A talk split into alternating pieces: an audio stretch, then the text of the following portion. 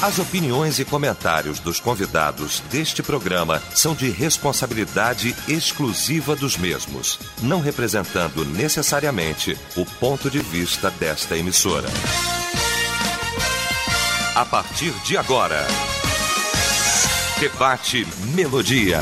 Para um planeta de audiência, a partir de agora começa o nosso debate, o Debate Melodia, nessa manhã maravilhosa de quarta-feira, neste dia 24 de junho de 2020. Bom demais saber que você está ligado aqui com a gente e a partir de agora, claro, vai estar participando efetivamente aqui do nosso debate através do nosso site, o site da Melodia, melodia.com.br, através do nosso WhatsApp também, no 99907 0097, se mandando pra gente mensagem de texto.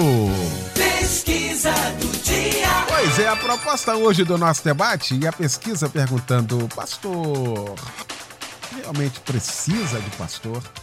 Pastor precisa de fato ser pastoreado? Bom, esse é o tema de hoje aqui da nossa pesquisa do dia e é o destaque do nosso debate nesta manhã.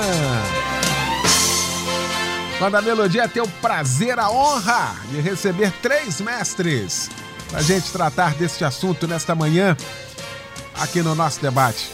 O querido pastor Teodomiro José de Freitas, da PIB da Pavuna, o pastor Roberto Inácio, da Assembleia de Deus Filadélfia, e o pastor Josué Valandro Júnior, da Igreja Batista Atitude, na Barra da Tijuca.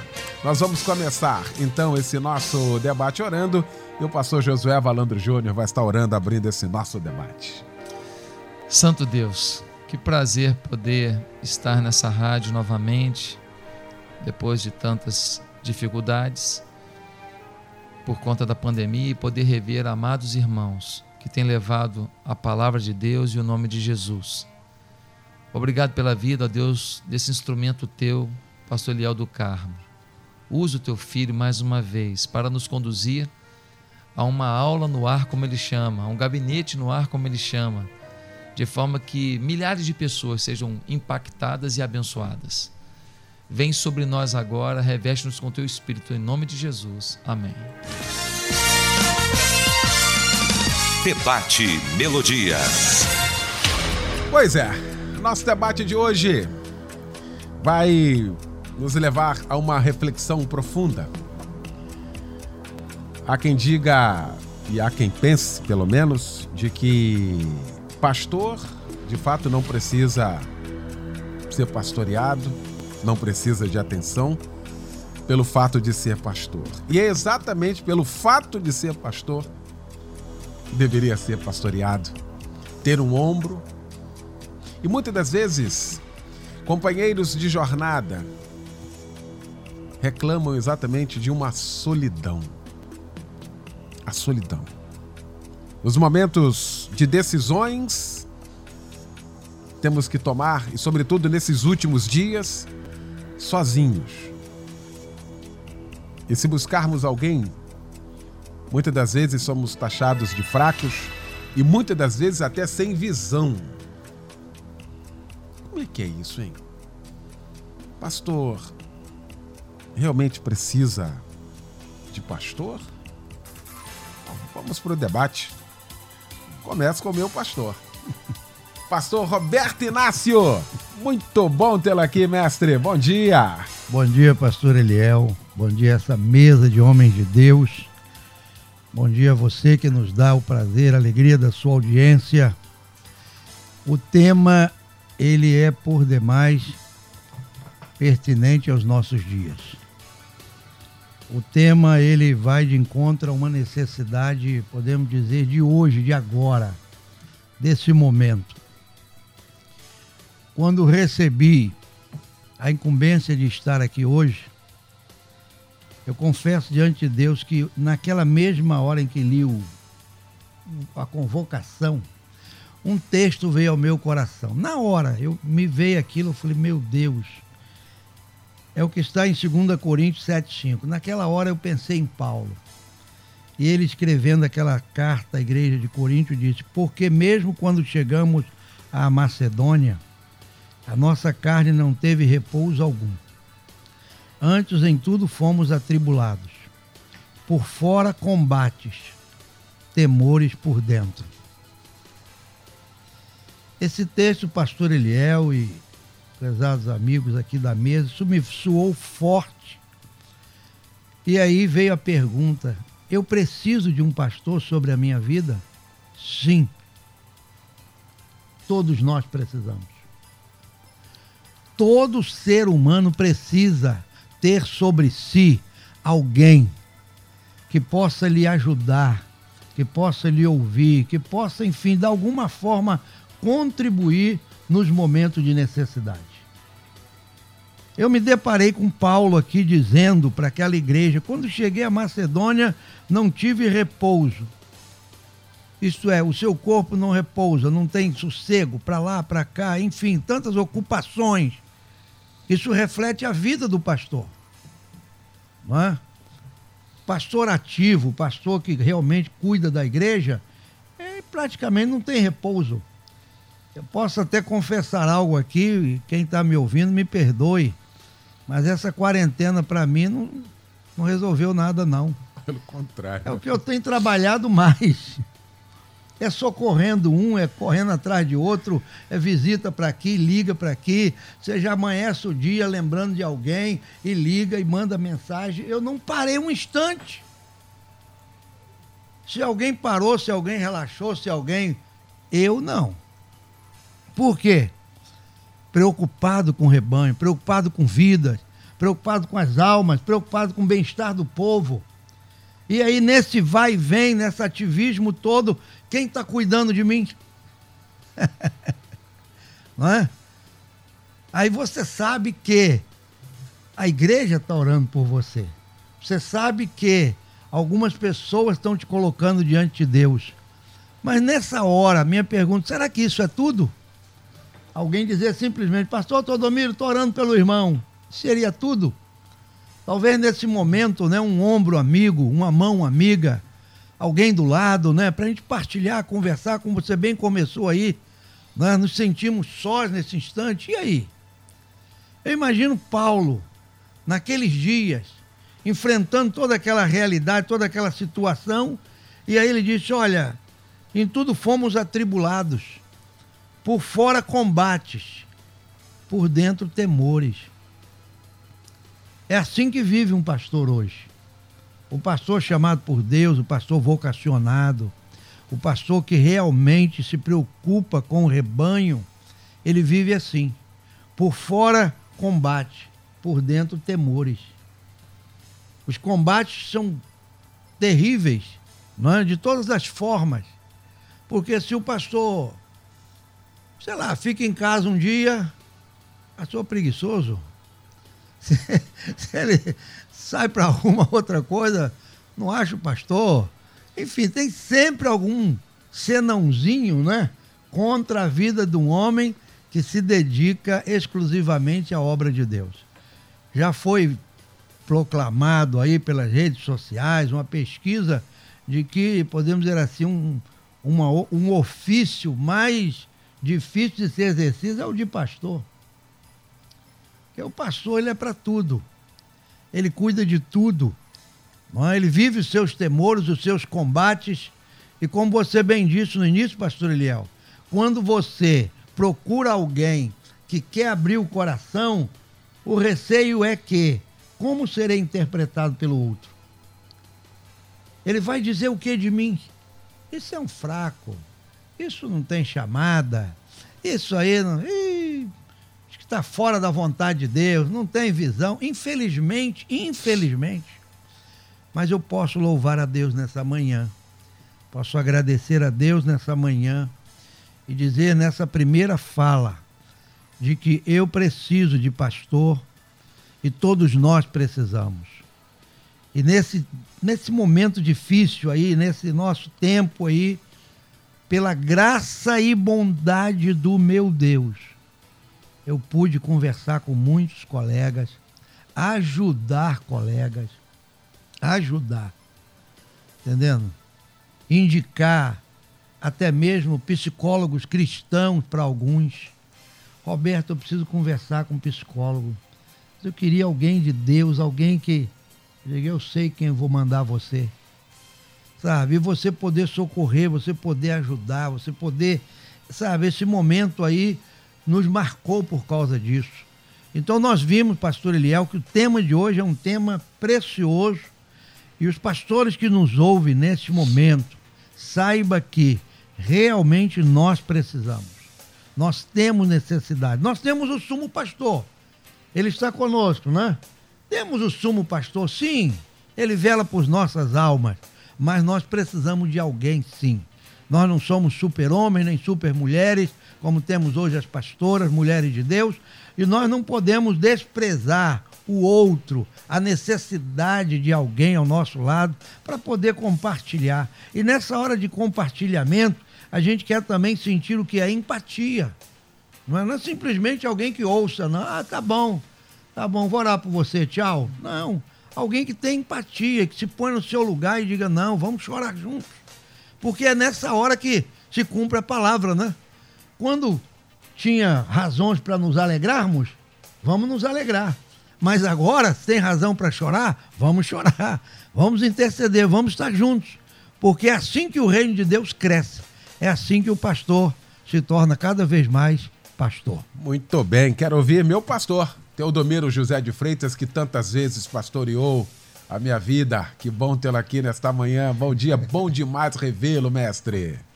Bom dia, meu querido colega, pastor Eliel do Carmo, amigo, companheiro não é de, diria de longas datas, porque na verdade você é jovem, eu sou mais velho e já sou decano de algumas décadas. Verdade, meu já pastor. Já venci algumas situações e tenho procurado ser pastor. Evidentemente, tudo quanto aprendi, aprendi que ainda não sei bastante. Por isto, preciso de pastores, de amigos, de conselheiros, de terapeutas, de alguém que saiba mais do que eu. Pastor Eliel, antes de entrar neste assunto palpitante, neste assunto que, sem dúvida alguma, será uma resposta deste seminário para tantos colegas pastores, para tanta gente que está ligadinha na melodia, especialmente o povo da Pavuna, pastores não poucos que gostam também de participar desse debate. Deixa eu dizer uma palavra. Uhum três meses e meio longe deste púlpito, é. longe deste seminário, longe destes colegas, longe, mas muito longe, distanciado, isolado, lá no meu cantinho chamado Pavuna, mas também ouvindo tantas vezes a melodia e até coisas com respeito ao pastor Teodomiro. E quando tenho o privilégio de voltar aqui, eu volto com uma alegria grande, volto com um prazer grande, porque na verdade isto aqui faz parte da minha vida, Amém. pastor Eliel. Amém. Sou grato à família Melodia, sou grato ao irmão, sou grato a estes colegas, enfim, eu deveria ficar aqui pelo menos meia hora falando só de gratidão. Que bom. Mas vamos ao assunto desta manhã pastor precisa de pastor, pastor carece de alguém para pastoreá-lo. Pastor não é aquele superman, aquele homem capaz de tudo. Pastor não é o cara. Evidentemente, meus queridos colegas da mesa, não. Pastor é homem de carne e osso. Às vezes, ele passa pela, pela solidão ele passa pelas decepções.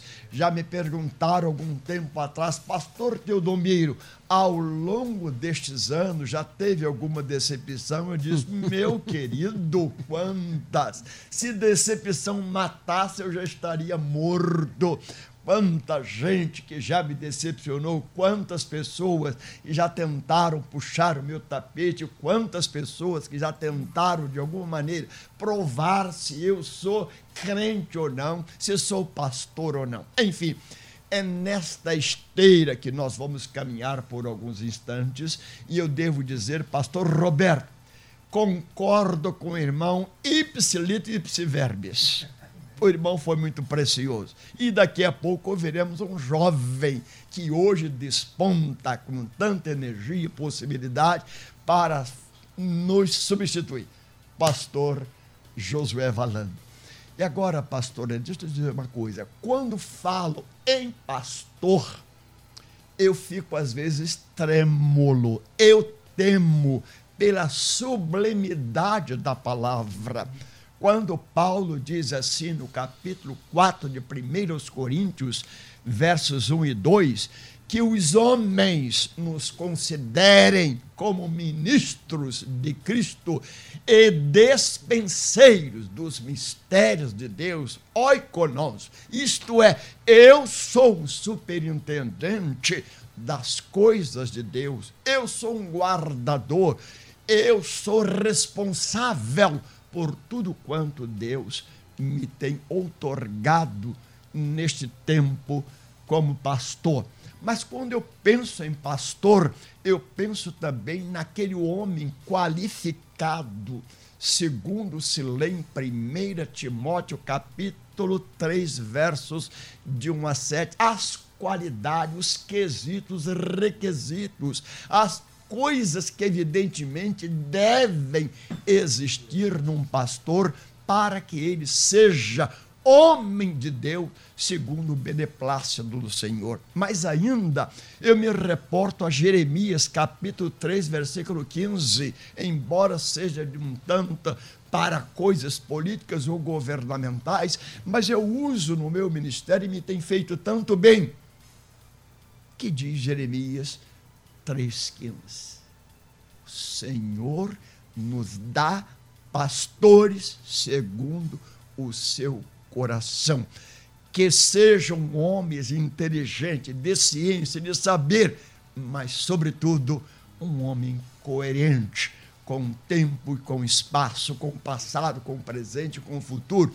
Quando assumi primeira da Pavuna em 1982, 6 de novembro, eu lembro que a minha palavra naquela oportunidade foi esta: recebo um grande passado, sou portador de um grande presente e, evidentemente, construtor de um grande futuro. Quanta responsabilidade substituir Feliciano do Amaral. Quanta responsabilidade estar na primeira igreja batista da Pavuna, já há 38 anos, pastores aqui presentes. Como Deus me tem cobrado, como isto tem sido caro para o pastor Teodomir, em que pese todos os privilégios, todas as honras, todas as glórias, todas as alegrias, como diz o pastor Roberto, às vezes o pastor tem o seu momento no seu solilóquio de depressão, de angústia, de interrogação, de ansiedade. E às vezes ele questiona, como Moisés questionou lá em Números capítulo 11, como também Elias questionou lá em 1 Reis capítulo 19: quem sou eu? É verdade que eu desbaratei tantos falsos profetas, mas eu sou um homem com a cabeça no céu, mas eu não posso desistir de que meus pés estão ainda na terra. Eu sou limitado. Paulo, quando estava também enfrentando suas crises existenciais como profeta, como apóstolo, no capítulo de número 1 de 2 aos Coríntios, versículo 8, ele chega a dizer o seguinte: Olha, as perseguições, as lutas, as tribulações, os problemas pelos quais estamos passando, ao ponto de desesperarmos da vida. Pastor Liel, isso é muito profundo. Paulo quase desesperando da vida. É muito sério. Então, quando o pastor Roberto falou aqui, tem pastor precisando de psicólogo, de um terapeuta, de um conselheiro, nós temos o pastor divino. Mas às vezes queremos um pastor humano, queremos um pastor presente. Neste universo hoje, quando tudo é live, quando tudo hoje é virtual, às vezes eu fico questionando, gente, eu não me satisfaço com isso. É bonitinho, é, é moderninho, é. Mas eu quero ver, é sinestésico, eu quero estar presente. E ainda, pastor não quero estender tanto, mas deixa eu dizer, como precisei de pastores.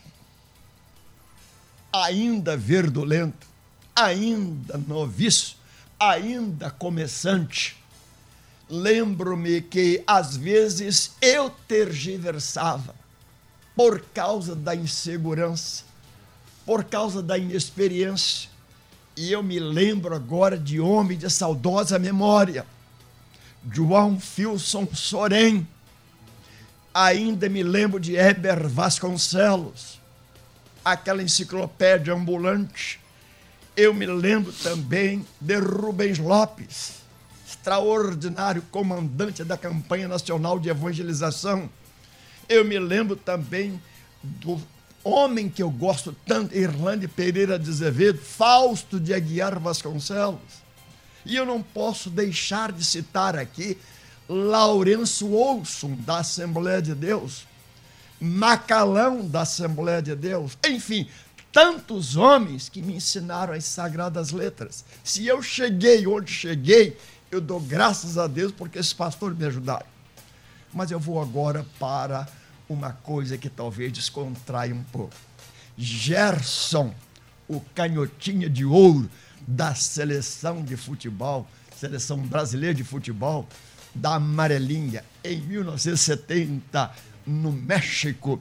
Ele realmente foi um extraordinário homem de lançamento. E ele chegou a dizer mais tarde, já não tendo tanta juventude, eu faço lançamentos. Hoje o pastor Teodomiro já pode se valer desta experiência, pelos jovens que eu tenho na igreja, pelos jovens que estão aqui comigo, e por você, pastor Eliel. Pastor Teodomiro já não faz, já não vai, já não corre, faz a bola correr. Faz lançamentos para jovens queridos que estão comigo na PIB da Pavuna. Essa mesa está altamente representada hoje aqui, sobre todos os aspectos para falar desse assunto.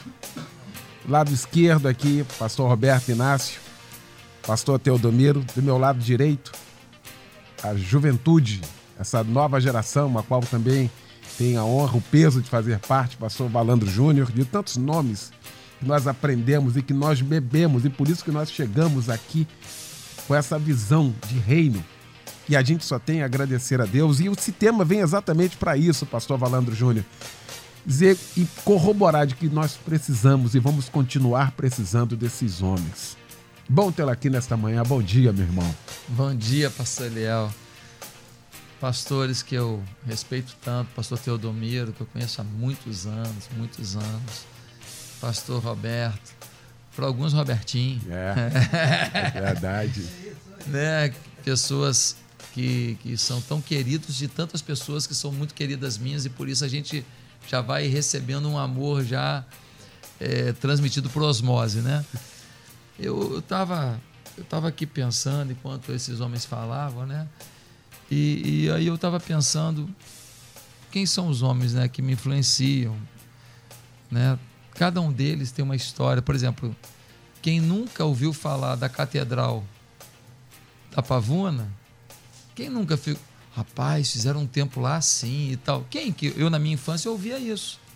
Minha infância não, na minha adolescência eu ouvia isso. Até que um dia eu entrei lá. Até que um dia eu entrei lá. E anos depois eu preguei lá. Aí foi uma que ele me deu, né?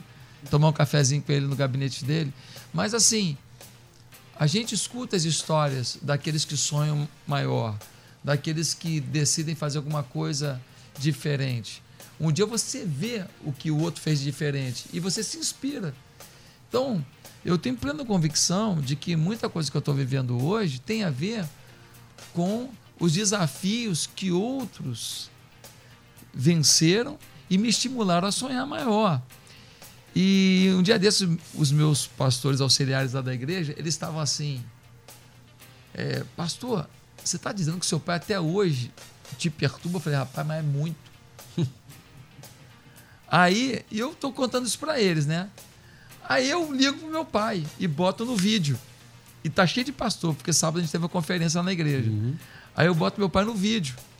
E os pastores tudo na sala lá e tal, que a teve uma conferência, foi muito legal, a conferência Atitude Brasil foi sábado passado.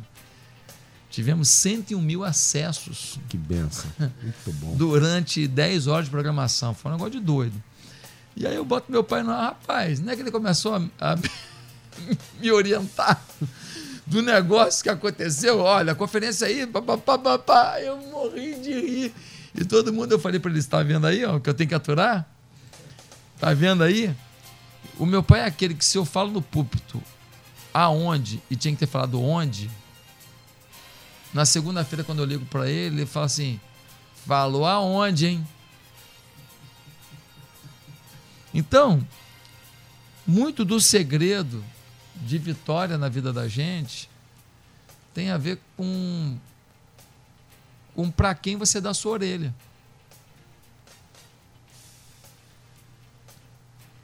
Se você não permite que ninguém puxe a sua orelha, não, pai, minha igreja é maior que a sua. Você vai querer me ensinar? Calma aí, cara. Se a minha igreja é maior que a, em números do que a que do meu pai, é porque eu aprendi com ele para partir da onde ele chegou. Pô, que história é essa de achar que eu fiz alguma coisa? Então, para começar, que é Deus que está fazendo. É milagre, multiplicação é milagre.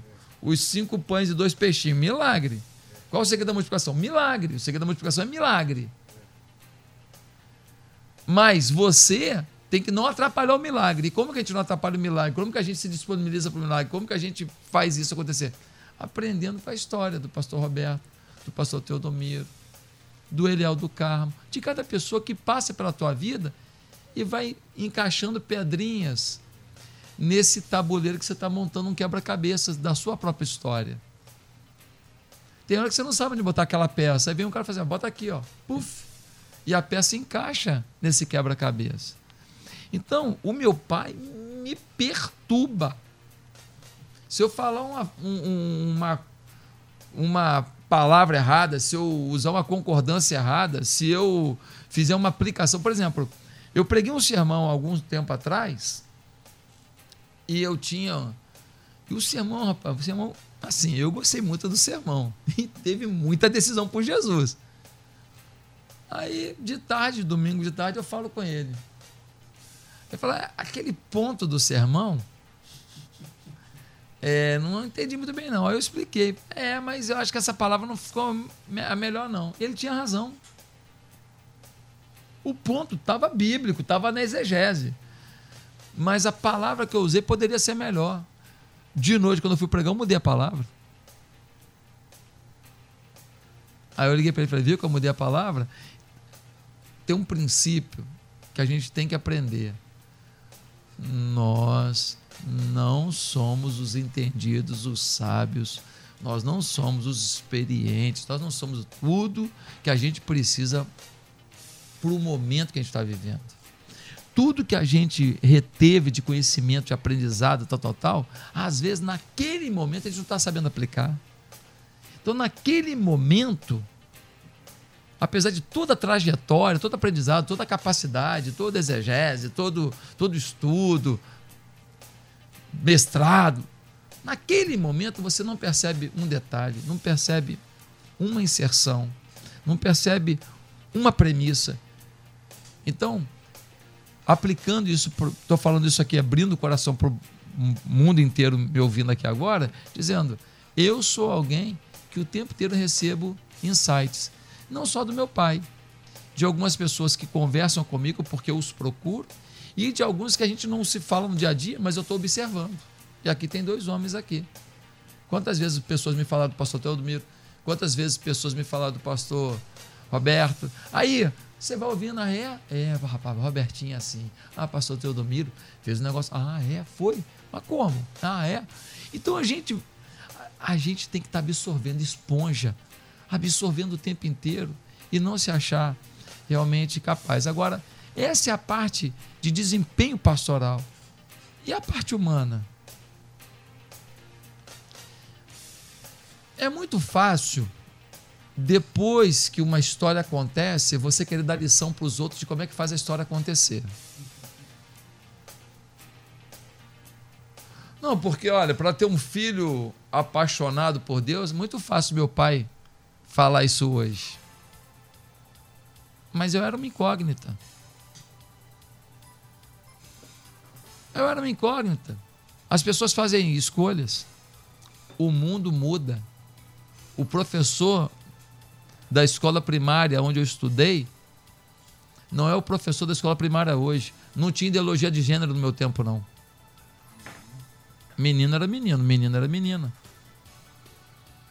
Não tinha esse papo de meu corpo, minhas regras. Não tinha essa conversa fiada.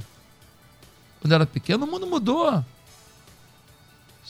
Você pega um filho hoje, um pastor aí que tem 50 anos, está com o filho na universidade. O que, que o filho dele ouve na universidade? E o teu filho fica lá cinco horas por dia, cinco vezes por semana. Fica mais tempo com os professores marxistas que com você. Então, muito fácil querer dar, dar regra de como ter o sucesso depois que o sucesso está garantido. Mas se bem que o sucesso não está garantido, não, que às vezes um filho que deu certo tem um filho, tem um neto para você. Então a gente tem que ter muita humildade para saber que nós não estamos acima do bem e do mal. E eu não estou aqui para dizer ministério assim, família assim. Não, eu estou aqui, olha, é o que eu tenho aprendido, é isso. É o que eu vejo na palavra de Deus. Eu tenho que pregar os princípios da Bíblia. Porque se eu for pregar os princípios do Josué, eu vou dançar. E todo mundo precisa saber que nós somos tão finitos que um dia muda a nossa história. A morte de uma pessoa, um acidente, um filho que você descobriu que está na droga, um dia muda a sua história. Um dia pega o seu emocional, tira de uma dimensão de 90% de segurança e joga para 5% de segurança e 95% de insegurança. Um dia muda a vida de um ser humano. Como que um pastor vai achar que não precisa de gente, que não precisa de conselho, não precisa de orientação, se um dia muda a vida. E aí, para concluir essa primeira fala minha, há pouco tempo nós recebemos vários vídeos, todos nós recebemos, tenho certeza que os quatro pastores aqui receberam, vídeos de pastores que suicidaram. Uhum. E os que estão em depressão, que a gente não recebe o vídeo? E os que a mulher não aguentou e foi embora? Porque o cara estava em casa trancado no quarto. Ah, mas pastor? É. Elias foi para a caverna. Não é novidade nenhuma, pastor com problema. Não é novidade nenhuma, pastor com filho com problema. Não é novidade nenhuma, pastor com a mulher com problema. Não é novidade nenhuma, a Bíblia está cheia. O Azete é a mulher complicada, né? Complicada. O Jó tinha dez filhos que faziam umas festas que o pai depois ficava sacrificando o Senhor. Senhor tem misericórdia, tem misericórdia. Até que um dia Deus falou: Olha, Jó, você sacrificou direto, mas eles passaram da medida. Porque não vem me dizer que Deus permitiu que uma casa caísse e dez filhos morressem, simplesmente para testar se Jó aguentava o tranco. Me desculpa, aquela festa ali não era só bebida. Aquela festa ali era braba. Aquela festa era braba. Porque o pai sacrificava pelos filhos depois, desesperado. Ah, mas então ele falhou na criação. Ah, ele falhou na criação? Legal, muito bonito falar isso. Só que o próprio Deus disse que ele era o homem mais santo da terra. Então você quer julgar o homem mais santo da terra? Quem é você? Então, gente, nós precisamos de ajuda. Nós precisamos de baixar a guarda, nós precisamos ouvir conselho, nós precisamos nos humilhar. Nós precisamos pedir perdão a Deus quando a gente acha que porque a gente teve uma vitória, porque a igreja hoje estava lotada, porque a gente fez uma conferência e deu certo, que a gente é melhor que alguém. Nós somos gente e eu aconselho você a ver uma exumação de um corpo. Eu já vi. Vai ver a exumação do corpo que você vai ver o futuro dessa carcassinha sua aí. É horrível. Intervalo. A gente volta já com a segunda parte do nosso debate. Estamos apresentando Debate Melodia. Pois é, já de volta com a segunda parte então do nosso debate nesta manhã. Pastor realmente precisa de pastor? Tema de hoje aqui do nosso debate, discutindo esse assunto com o pastor Teodomiro José de Freitas, com o pastor Josué Valandro Júnior e também com o pastor Roberto Inácio. Muita gente aqui participando, pastor Osmir Queiroz participando, dizendo como tem aumentado o número de pastores com problemas espirituais e emocionais. Precisamos de ajuda de alguém. Muitas vezes ficamos sobrecarregados. Obrigado, querido, pela participação aqui com a gente, viu? Muito obrigado mesmo. Ah, o pastor precisa sim ser cuidado, abraçado e apoiado. Uma vez marquei o gabinete com meu pastor. Na hora falei, não quero nada não, pastor, só quero orar pelo Senhor. A surpresa dele foi linda, até chorou. E olha que ele diz que não chora. Fica a dica aí. É a Carmen, né? Ah, chamem seu pastor e orem por ele. Aliás, na, nessa questão de gabinete, de fato, é muito dificilmente, dificilmente, alguém procura o gabinete para falar de vitória, né? Que recebeu uma vitória, que ou convidar você para um churrasco, para uma feijoada. Normalmente é uma bomba que já está com o pavio já acesa, já está chegando já na bomba, vai explodir, o caminhão bota em cima da mesa, agora o senhor decide. Você decide por mim aí. É muito complexo isso hoje, lamentavelmente, não, pastor Roberto? Não tenha dúvida, meu amado. O nosso nosso seminário do ar hoje está uma bênção, né? Estamos aprendendo muita coisa aqui e se tratando de gabinete, pastor Eliel. Falando do nosso tema, o que a gente percebe é que quando somos procurados, as pessoas já trazem consigo aquela ideia de que eu vou falar com o homem de Deus, com a mulher de Deus, e que o meu problema vai ser resolvido. Esquecem-se as pessoas de que aquele homem, aquela mulher que vai ouvir, que vai receber, é tão carente, tão necessitado quanto ele. A diferença nessa hora está, eu creio, no chamado e no compromisso nosso com Deus e de Deus conosco. Mas no que pese aos problemas da vida, como bem falou o pastor Josué ainda há pouco, não é? quem não tem seus problemas, quem não tem seus dilemas, todos nós vivemos os nossos dilemas e problemas no dia a dia. Agora, nesse momento, quando as pessoas trazem, como você bem disse aí, né, a bomba já no pavio, terminando e coloca na mão do pastor e aquilo explode no gabinete. E aí, eu percebo que nessa hora, se o pastor não tiver um revestimento de Deus, se ele não tiver controle emocional, um controle emocional, porque isso é um fato, isso é uma verdade. Ah, nós lidamos muito com as emoções dos outros e as nossas emoções. Cuidamos das emoções dos demais. Apaziguamos situações, não é? oramos, choramos. E as nossas emoções e os nossos sentimentos naquela hora ali. Que a pessoa chega, traz aquela bomba, como você colou, falou, coloca ali no, no colo do pastor, pastor, é isso aí, pum, explodiu. Aí você vai, ora com a pessoa, dá um texto e tal, dá uma palavra, e ele vai embora.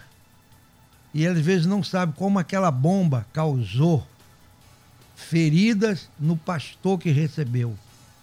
Emocionalmente, aquele pastor ficou ali, meu Deus, e agora?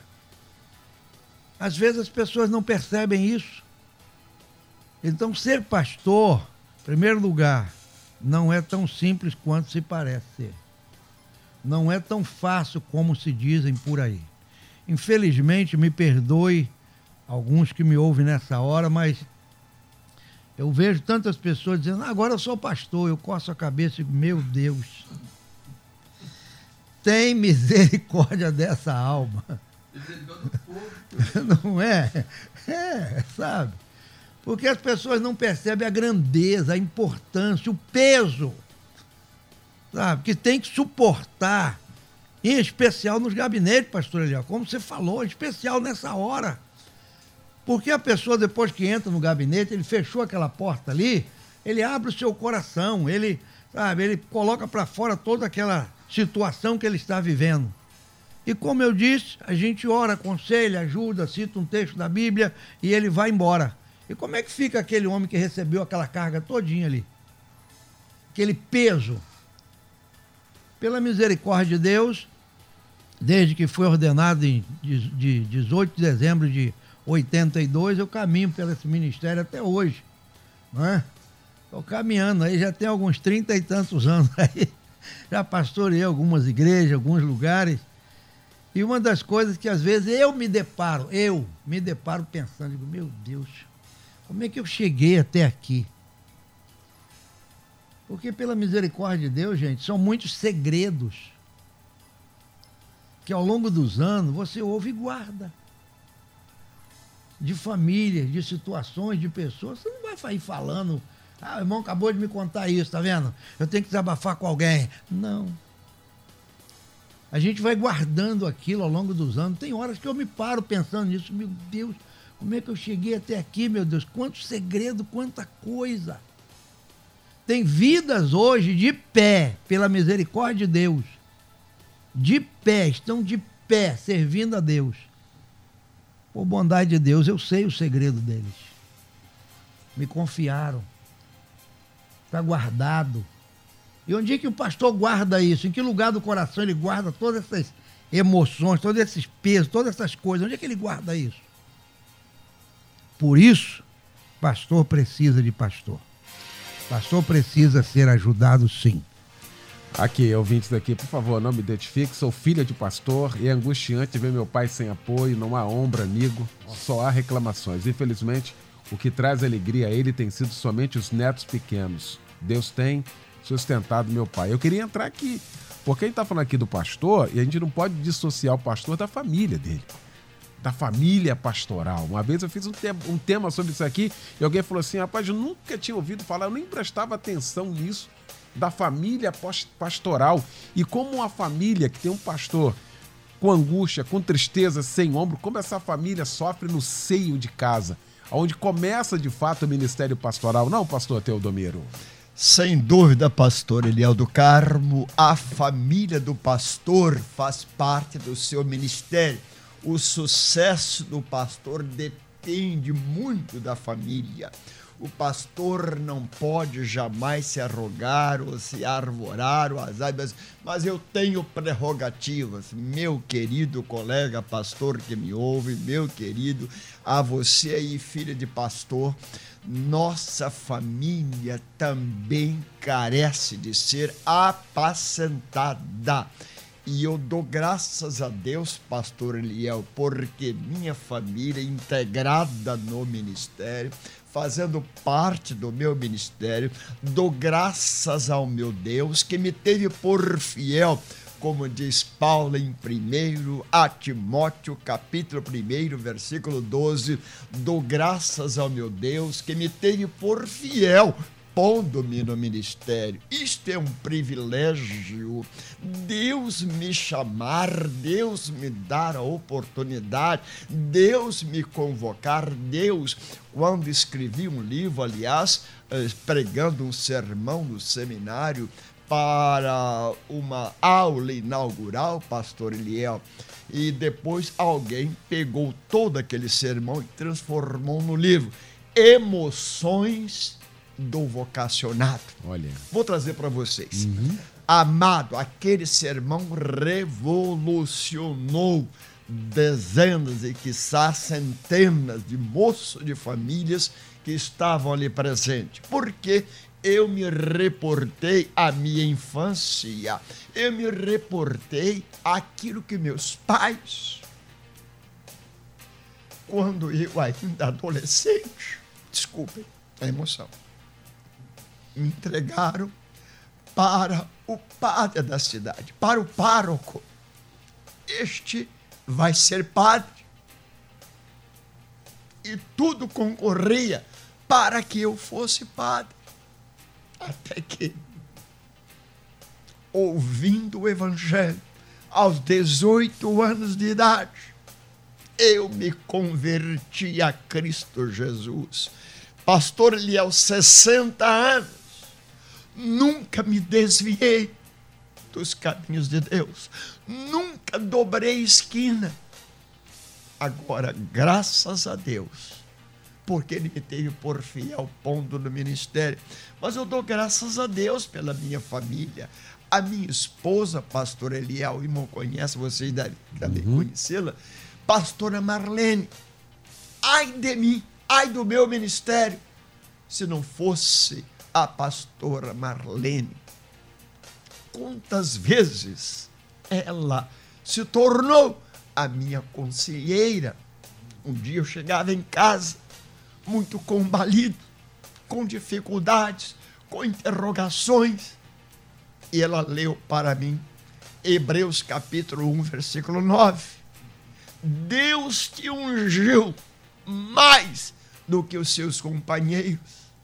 Coragem, levante, vamos em frente, não desanime, não pare. Eu nunca me esqueço disso. Mas, pastor Eliel, caros colegas, as emoções de um pastor vão além daquele momento especial quando está no púlpito, como diz o pastor Josué, de pregar e ver tanta gente se convertendo, tanta gente se decidindo, tantos. Mas, como disse a jovem que agora nos passou aí, pastor Eliel, esta mensagem, sou filho de pastor, família de pastor sofre, sofre sim, família de pastor padece, padece sim. E como pastor, precisa de colegas, de amigos, de ombro, de alguém confidente que realmente ele possa confiar para ser ajudado. E ainda que eu tenha tanta experiência, tantos títulos, eu preciso destes jovens pastores que me ajudem, que me aconselhem, que me orientem e que me façam errar menos, porque eu quero ser até o final da vida fiel até a morte ao meu Deus. Muito bem. Pastor Valandro, já nessa reta final aqui desse nosso seminário fantástico, maravilhoso, para a glória de Deus, ah, muitos pastores se identificando aqui, os pastores, de fato, sentindo hoje aqui um apoio, uma palavra direcionada de Deus para eles. Não é? Essa questão dessa espiritualidade que a gente falou aqui, o pastor Roberto falou, nós temos o sumo pastor, claro que nós temos, mas nós precisamos do outro. O, o pastor falou aqui, olha, Jesus deixou provas disso aqui.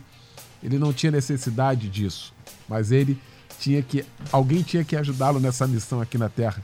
E ele chamou 12 para poder fazer isso com ele, para estar junto com ele. Quando ele ia orar, chamava três para orar. Ele tinha suas necessidades. Ou seja, está na hora da gente abrir isso e viver o reino. O reino. O que, que o pastor Valando está precisando? Disso eu sei fazer isso, pastor Valandro, estou aqui. Eu não sei, se eu saio, pastor, eu sei. Eu acho que está faltando essa, essa colaboração ministerial nesse país, não, pastor Valandro? Você tocou num, num, num, num momento aí tão, tão interessante, eu nunca tinha pensado nisso. É que quando, quando ele foi para o Gexemane, ele pediu ajuda do pessoal, né? Falou, vocês podem ir comigo para lá? Não é esquisito?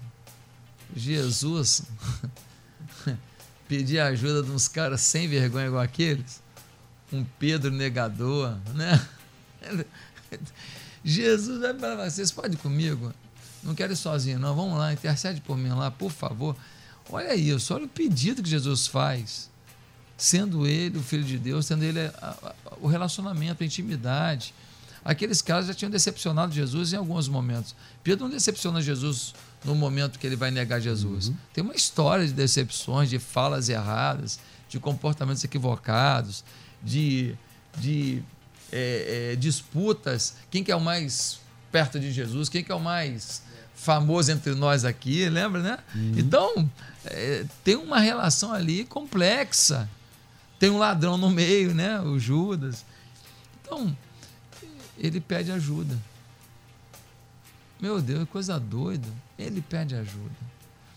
Então, eu acho que a gente precisa realmente resgatar é, é, essa, essa percepção de que o nosso ministério não será o que pode ser se nós não tivermos pessoas na nossa vida. É claro que você não pode chegar e sair contando todos os seus problemas ministeriais para qualquer pessoa. Uhum. Porque tem gente que está torcendo mais contra você do que por você. Tem gente que se alega mais de saber de uma fofoca do que de saber de uma vitória. Então, tudo bem, o ser humano é assim, a gente não tem que ficar frustrado. Ah, o mundo gosta. O mundo gosta para você também, você também é imperfeito. Então, não vem com esse papo de querer julgar todo mundo, não. O que eu estou querendo dizer é: nós precisamos resgatar esse sentimento de que há uma necessidade em nós. E é muito preocupante quando um pastor se coloca numa posição de super-homem, ou no caso de uma mulher, de mulher maravilha. Porque se você é super-homem, então tá, querido. Então não pisa na bola, não. Se você é super-homem, não tenha problemas. Se você é super-homem, não fique doente. Eu me lembro de um pastor que falava que crente não tem doença, que crente não sei o que lá, que crente não sei o que lá. E esse pastor pregava muito isso. E, e que crente tem fé e todas as enfermidades foram tomadas na cruz e papapá. E aí o filho dele caiu com uma doença incurável. E você não pode pedir ajuda de ninguém, cara. Você não pode chorar com ninguém. Que você ficou pregando um negócio que, como é que você vai chorar? Você não pode levar ninguém para visitar seu filho e falar assim, ó, eu tô fraco. Pastor Roberto, pastor Domingo, você pode orar pelo meu filho, que eu mesmo não estou aguentando orar. Eu, eu, eu, já orei tanto e Deus não respondeu ainda, eu tô, eu tô sem força. Você não pode, porque você falou que você faz, que você acontece. Então, assim, pregar uma grandeza é, nossa, pregar um, uma autossuficiência nossa é muito perigoso. E ainda corre o risco, pastor Valandro, de se tornar soberbo. E aqui que está o problema. Quando você fica inacessível aos outros nessa questão da ajuda, automaticamente, fatalmente entra a soberba. E a soberba precede a queda.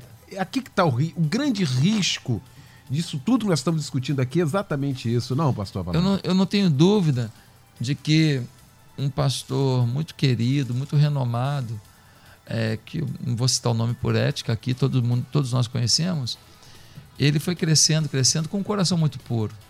Eu tenho testemunhos de pessoas que falam de quando ele ia falar numa cruzada, esse pastor, cara, que ele ficava assim, é, uma pessoa dividiu o quarto com ele uma época e disse que ele a pessoa acordava de manhã e estava ele ali, diante da Bíblia, assim, sabe? Quando você fala assim, ele não está aqui. Diz que ele estava num, numa esfera com Deus, outra. Diz que ele ia para num carro assim sendo levado para a cruzada, ele ia olhando pela janela assim as pessoas assim, ficava olhando as pessoas assim. Às vezes tinha lágrima no olho dele, olhando as pessoas falando, eles caminham sem Jesus. Então, era um cara apaixonado, mas aí é aquela história.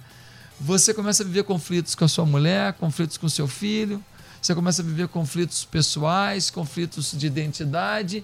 Você não pode se abrir com ninguém porque você se fez todo poderoso. E aí, aí vem a queda. E aí o pior de tudo é o seguinte, que você está acostumado na arrogância. Quando vem a queda, o que, que você faz? Você mantém a arrogância. Quem está me julgando? Quem está me julgando? Sei de muita coisa. Então aí você, aí que você se degringola mesmo, você se acaba mesmo. Então, é, eu, quando Jesus, em Mateus 10, versículo 22, mandou os discípulos irem, mandou de dois em dois, né? Mandou os caras, não vai sozinho, não, que sozinho você vai se lascar. E, e no versículo 22 ele fala assim, uma coisa tão tão empolgante para o ministério, ele fala assim: Todos odiarão vocês por minha causa, mas aquele que perseverar até o fim será salvo. Então ele, ele avisa assim: ó, vão lá, gente, façam a obra, e ó, vai todo mundo odiar vocês, tá? Vai todo mundo me odiar. Que apoio, hein?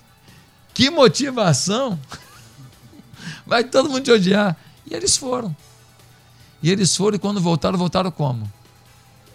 Voltaram alegres. Todo mundo odiou, eles voltaram alegres. Opa, tem alguma coisa que está errada aí. Ah, eles descobriram que o segredo do ministério não é a aprovação dos homens, é a presença de Deus. Muito bom. Olha, nós estamos chegando ao final desse seminário no ar, marcante sobre todos os aspectos. Não é? Quantos pastores aqui agradecendo a Deus aqui, resposta de Deus para a vida de tantos homens de Deus aqui, pastores agradecendo mesmo aqui. Glória a Deus por isso. A oração do pastor Josué Valanda falava exatamente sobre isso. Esse instrumento chamado melodia que Deus levantou para esta nação. Glória a Deus por isso. Vários ouvintes aqui ah, agradecendo, vários pastores também. Que haja uma mudança de atitude a partir de agora, né, em todos nós. Quero agradecer essa mesa que se formou para a gente discutir aqui este assunto. Pastor Roberto Inácio, Assembleia de Deus Filadélfia, na freguesia, Avenida Tenente Coronel Muniz Aragão, 890, próximo ao Bosque da Freguesia. Pastor Roberto, que fica para nós depois de tudo isso que nós discutimos nesta manhã, meu pastor? É que nós dependemos de Jesus. Ele disse uma palavra simples, porém poderosa: porque sem mim nada podeis fazer. Dependemos dele em tudo e dependemos também de você, que pode ser um amigo, pode ser um colaborador, um ajudador no ministério daquele que tem cuidado da sua vida e da sua alma. Deus abençoe. Maravilha. Meu querido pastor Teodomiro José de Freitas, da PIB da Pavuna, na Avenida Pastor Martin Luther King Jr., 13.800 na Pavuna. O mestre, que fica para nós depois de tudo isso que discutimos aqui hoje, hein? Depois de tudo quanto discutimos aqui e ainda temos que aprender a palavra de Paulo em 1 Coríntios, capítulo 3, versículo 9. Somos cooperadores e não competidores. Penso que nós, pastores, precisamos de ser cooperadores. E toda a igreja precisa saber que um pastor não está de maneira alguma tentando destruir o ministério do outro. Somos cooperadores e não competidores. Pavuna de braços abertos Maravilha. a partir do domingo. Maravilha! Alô, pastora Marlene, aquele beijo, Deus abençoe. Pastor Josué Valandro Júnior, da Igreja Batista Atitude na Barra da Tijuca, na rua Silvio da Rocha Polis, 751 na Barra. Meu pastor, que fica para nós depois de tudo isso, hein, desse debate de hoje? O que fica para nós é que a gente não se basta, por favor, oremos uns pelos outros, aprendamos uns com os outros, copiemos e colemos, depois transformemos. Vamos aprender com os outros. Tem gente que já passou por onde você ainda não chegou e você pode chegar mais rápido lá, aprendendo com essas pessoas. E já estamos em culto ao, ao vivo, né? Uhum. Assim, com um distanciamento da prefeitura, né? Que mandou e tal. Mas começamos, fizemos Fizemos cinco cultos no domingo passado e eu preguei nos cinco.